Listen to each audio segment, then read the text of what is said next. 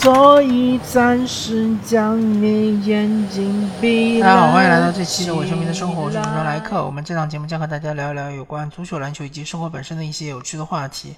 通常来说，我这个节目不太聊中超联赛啊。然后，因为呃这两天就是中超是有一个重大的新闻，就是经过三年的呃这个赛会制比赛，终于中超呃就是决定是能够恢复主客场制。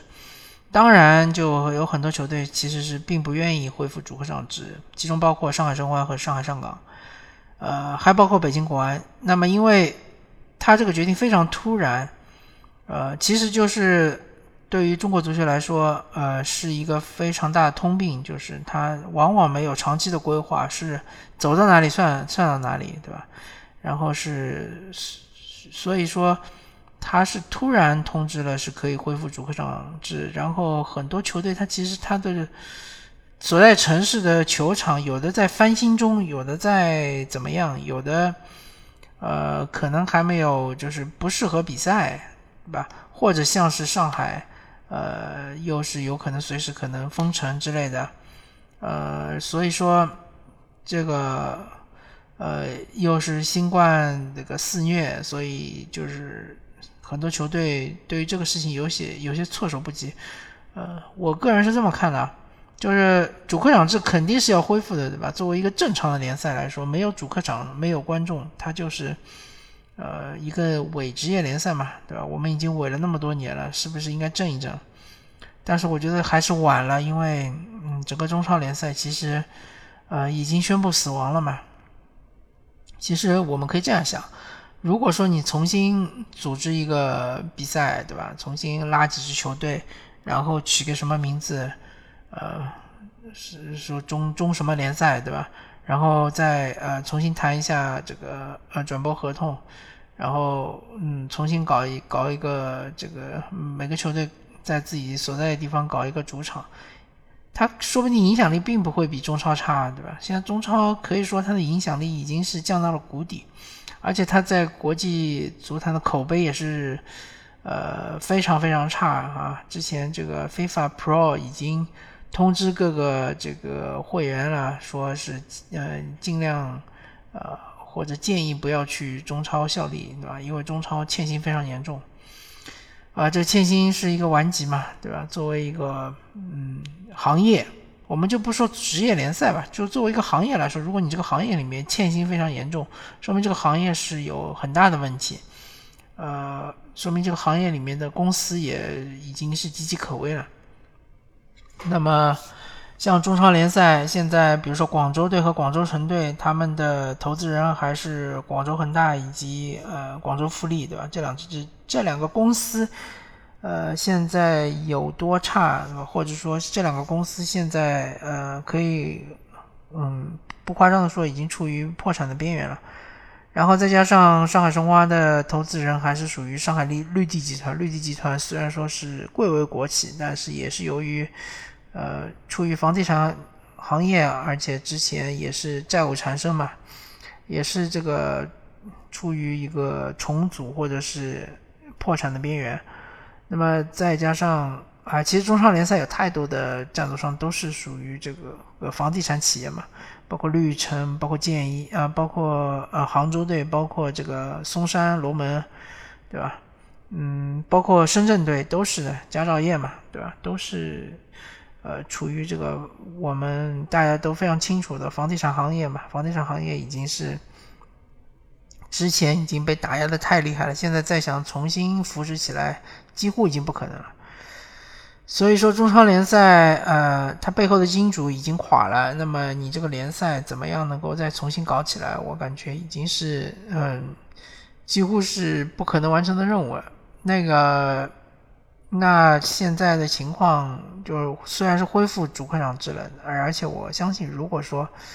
呃，能够真的是就是大家比较正常的客队了，对吧？然后乘飞机或者高铁来到主队的主场，然后按时进行比赛，然后呃，球场也可以开放，对吧？也有观众可以入席。那么，呃，我觉得这个呃，买票的观众应该不会少，但是其中就是有很多很多的问题。首先第一点，就交通工具对吧？呃，飞机或者是高铁。那高铁相对来说就是时间好掌握一点，但是相对来说就是旅途劳顿一点。飞机的话呢，呃，以前我我觉得中超稍微就是呃有点钱的球队都会包机，现在的话，呃，比如说广州队、广州城队肯定不可能包机了呀，对吧？甚至有可能球员都只能坐呃经济舱，因为据说路费那个中超公司会报销。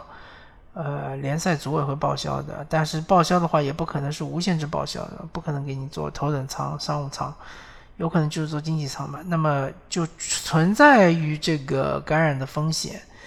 然后这个包括像是，呃，如果你是坐高铁的话，那么感染风险就更大了。甚至不是感染，就是高铁上，比如说某个某节车厢有一个人是阳性的话，那么整个车厢要全部被隔离，对吧？所有的人都被拖走。那你这个球队球员，包括各种，呃，这个呃各种官员什么的，各种呃其他的工作人员，就全部都被拉走隔离了。那你这比赛还怎么搞呢？对吧？或者说，嗯，之前像是英超或者是其他的五大联赛，他们在疫情非常严重的期间，也是踢主客场制啊，也是正常的开放观众，那他们怎么搞呢？就是有球员，如果是啊，首先他们就是频繁的进行飞行的这个呃核酸检测，然后一旦测出有球员是阳性之后呢，就呃让他这个呃呃停止训练，对吧？然后是呃在家隔离，呃，然后比如说两三天、三四天之后再去测，如果是阴性就可以正常回回到赛场。如果正好是这个两三天内有比赛的话，那也只能错过比赛。我不知道中超会实行什么样的制度，不过这个制度肯定是非常重要的，肯定是要在比赛之前先要想清楚，对吧？呃，能不能比如说呃居家隔离，对吧？能不能或者是集中隔离，还是怎么样？或者说呃是要隔离要七加七呢，还是什么十四加七，还是怎么怎么样的？非常非常的反正复杂。啊，尤其是在我们国内嘛，大家也懂，现在这个动态清零，对吧？呃，是呃坚持不能改变的一个政策，所以说，呃，恢复主客场制其实是呃非常艰难的一个决定，也是后面执行起来也是非常困难的，所以很多球队其实是不愿意恢复主客场制的，甚至呃中超组委会都说了嘛，对吧？如果有几支球队他不愿意。呃，回到主场比赛，我们也可以安排一个赛区，对吧？还是让你们踢这个赛会制。但是其实赛会制，啊，踢多了之后，对于球员来说，其实是一种折磨嘛，对吧？球员就是像个机器一样的，啊，不停的比赛训练，比赛训练都不能回家。然后我们再聊一下 U 二三政策。U 二三政策是之前大概五六年前，当时中国足协是由于这个。呃，整个就是联赛，尤其是中超联赛，它这个竞争过于激烈，然后大把的钱都用在外援身上，或者是呃这个成熟的球呃球员呃高水平的国内球员身上，而忽视了这个梯队的建设，对吧？然后是呃是这个制定的一个政策，但是这个政策其实有很强的当时的历史背景的。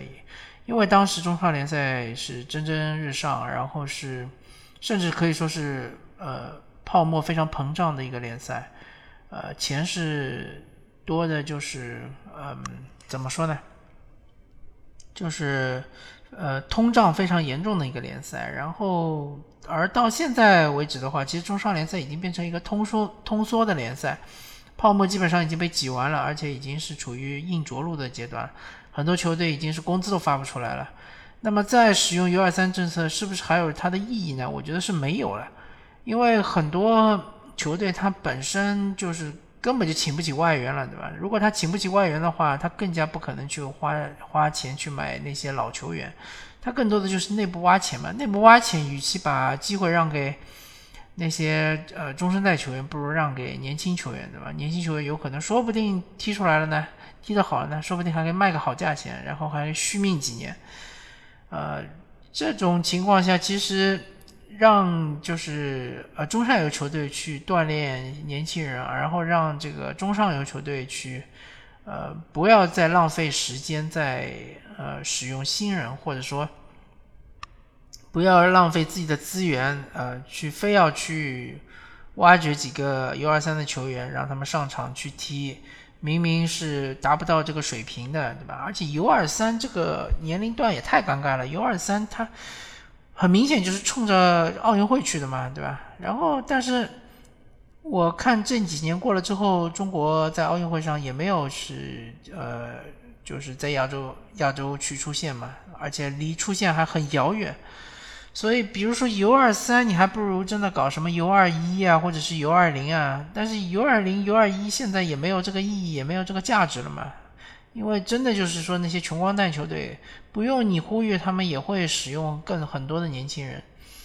然后这个呃有财大气粗的球队，他可能就不屑于使用这些这些所谓 U 二三的球员，他可以就是说呃。使用更多的老将，或者使用一些呃能力比较强的外援，因为这个怎么说呢？就是年轻人不需要在这种平台上面锻炼，对吧？你可以在那些中下游球队锻炼，然后锻炼成了，比如说是球队核心，然后你再转会去呃更就是更高的平台，对吧？转会去了那些争冠级别的球队，对吧？然后再去竞争这个。呃，甚至于去竞争这个主力位置，这样才是一个良性的一个正常的联赛的一个良性的循环，而不是我们所谓的什么制定一个政策，要求你必须每支球队有一个呃二十三岁以下的球员在场上，必须至少有一位二十三岁以下的球员出现在场上，否则的话就是判负。就像这次大连人明明是。一支已经是中下游球队，而且他是非常倾向于使用年轻人的球队，呃，仅仅只是因为当时六十几分钟的时候换人出现了失误，对吧？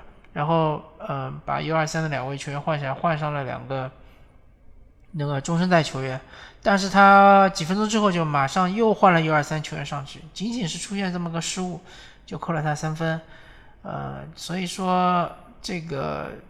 嗯，不合理的政策我们就应该去取消它，对吧？不合理的政策，呃历史遗留问题，我们就应该解决它，而不是视而不见，好吧？那么这一期满满负能量的节目就跟大家聊到这里，感谢大家收听，我是主持人莱克，我们下期再见，拜拜。